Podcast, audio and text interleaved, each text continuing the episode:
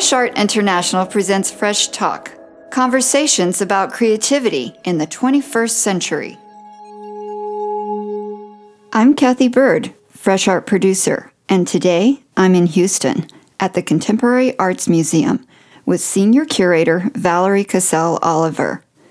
I've been following Valerie's work since the year she was one of five curators of the 2000 Whitney Biennial.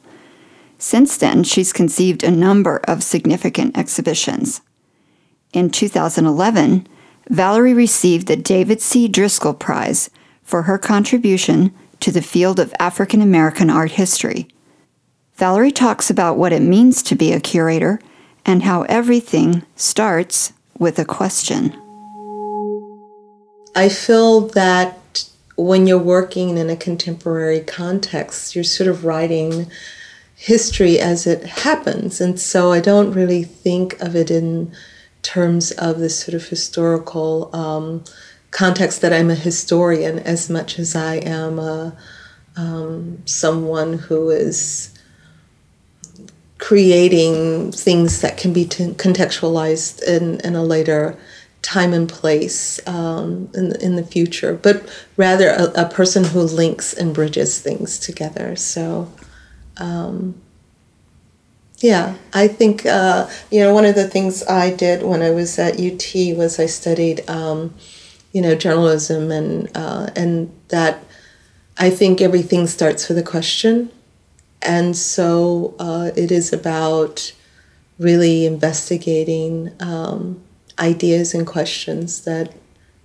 I either um, hear being batted around by others or questions that arise in my own mind. Um, I'm always curious what's missing and what isn't seen. I noticed that that's been the motivation for some of your biggest projects. Uh, the double consciousness, black conceptual art since the 1970s that you did in 2005, and black light, white noise in 2007 the project we were speaking of earlier with Andrea Barnwell Brownlee at Spelman and here in Houston, Cinema Remixed and Reloaded, Black Women Artists in the Moving Image, and now Radical Presence. Yes. The full title is Radical Presence Black Performance and Contemporary Art, and it's the first survey of its kind. Tell me about the genesis of that. Well, the the project um, came out of the the other project um, that um, was Benjamin Patterson, who is an African American Fluxus artist, uh, uh, born in the state of Fluxus, which was done in 2010. And as I was working on double consciousness, um, I began really looking at Ben Patterson's work and I thought of including him in the double consciousness exhibition and realized that his practice had a genesis um, really that predated the whole conceptual art um, practice. And so uh, led me to Fluxus. Here's an excerpt of The Pond, one of Ben Patterson's performance works from 1962.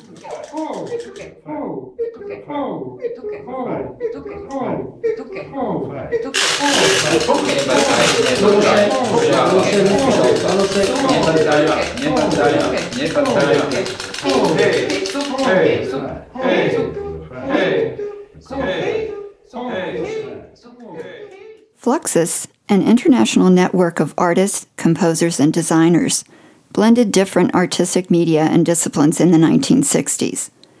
Fluxus continues to influence contemporary performance art. Valerie explains just how much. In working with Fluxus, which sort of blends these various disciplines together, um, Patterson emerging out of a sort of classical music field, people coming out of literature and theater and uh, the visual arts, it was uh, what became to me a sort of foundation for the way contemporary artists work.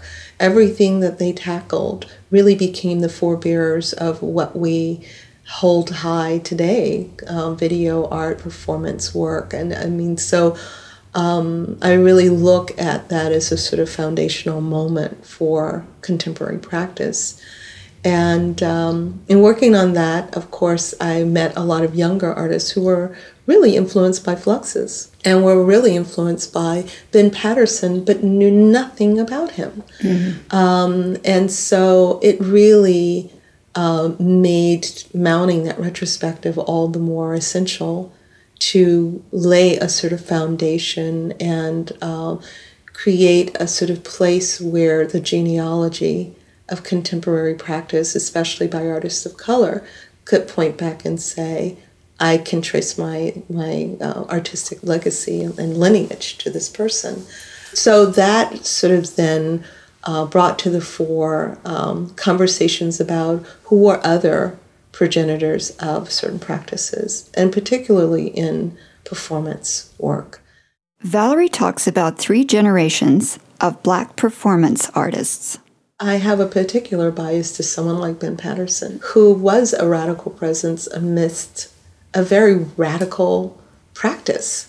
And so I really do sort of celebrate his practice as, you know, as really being um, the cornerstone to a large degree.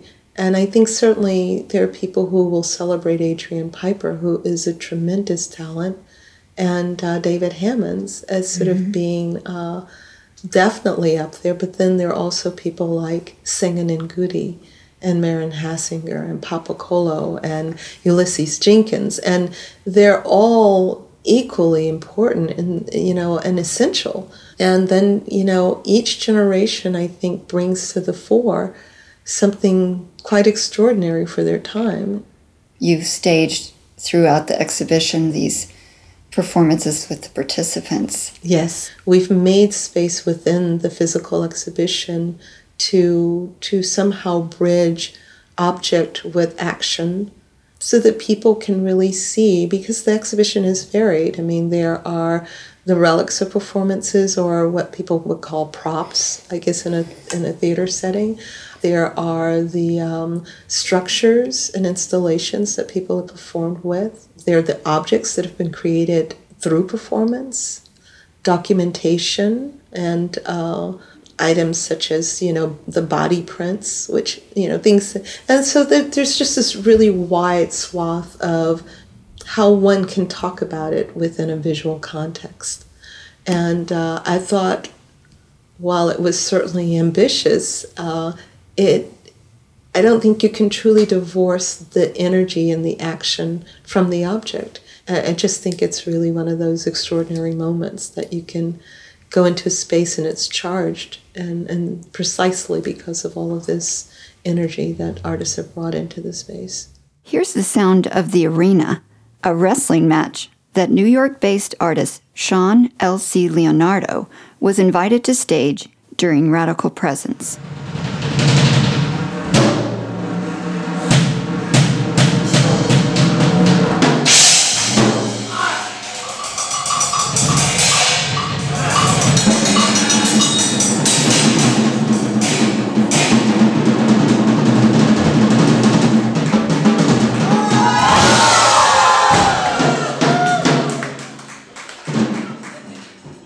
Also, during this exhibition, Houston based artist Trenton Doyle Hancock presents Devotion, a reiteration of his 1998 performance, Off Color. In Devotion, which is a very, very different take, very different tenor about it.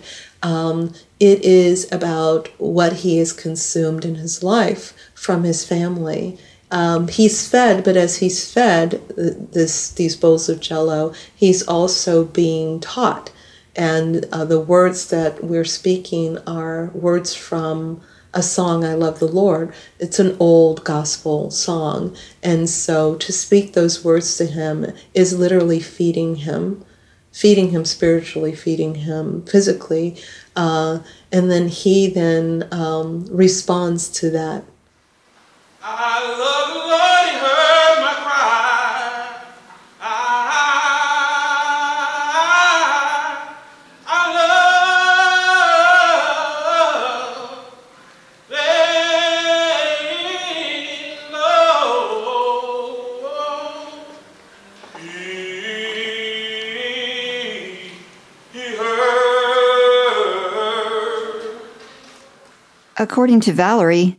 many dimensions of today's black art call for investigation.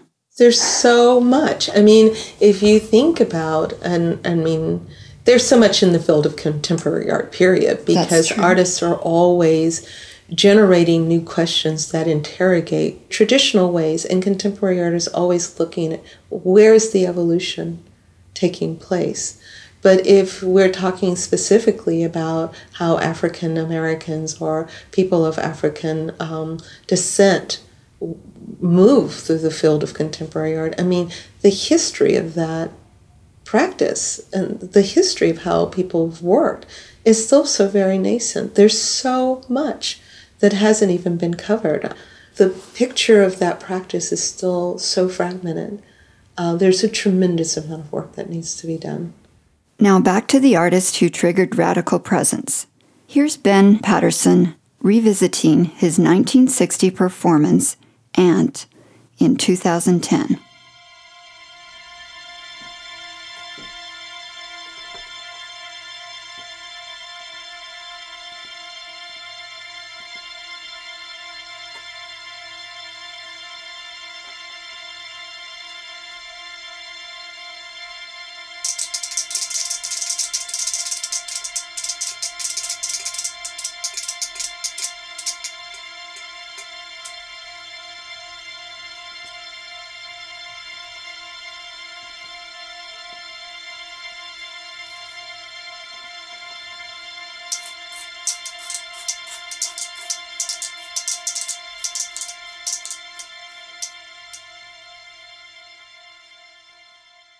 I'm Kathy Bird, and you've been listening to Fresh Talk with Valerie Cassell Oliver.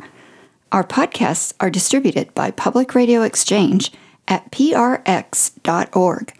I tweet every day at FreshArtINTL. You can like us on Facebook and find out more on freshartinternational.com.